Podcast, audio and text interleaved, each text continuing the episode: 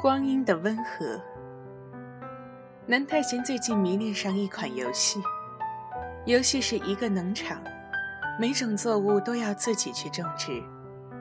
种一颗麦子十五秒，一株玉米一分钟，棉花十五分钟，甘蔗半个小时，一棵松树需要实打实的三个小时才会长大。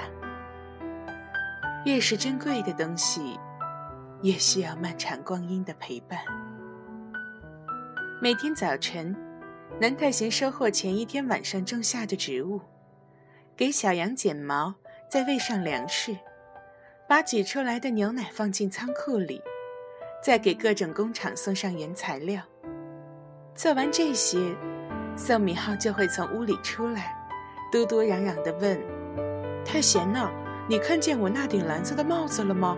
昨天还带来着。”帮他找到帽子。两个人一起离开家去工作，一天又开始了。用一颗麦子的时间锁门，一株玉米的时间回想是不是锁了门？